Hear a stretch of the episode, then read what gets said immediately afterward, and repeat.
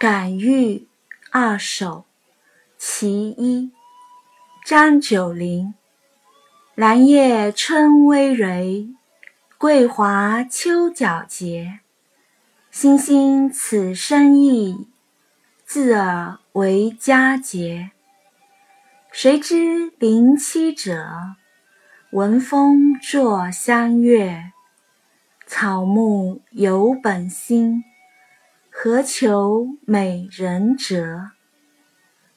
此诗是张九龄被谗言所害，遭贬后所作的《感遇组诗十二首》中的第一首。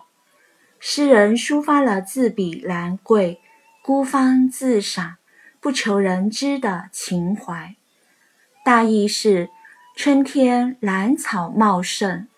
秋天，桂花皎洁飘香，兰草桂花是如此的欣欣向荣，自然而然地象征了春秋佳节。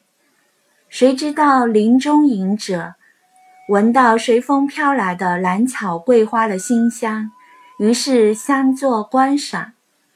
殊不知，兰桂的芬芳迷人，自是其天然本性。哪里是在求为人所折赏呢？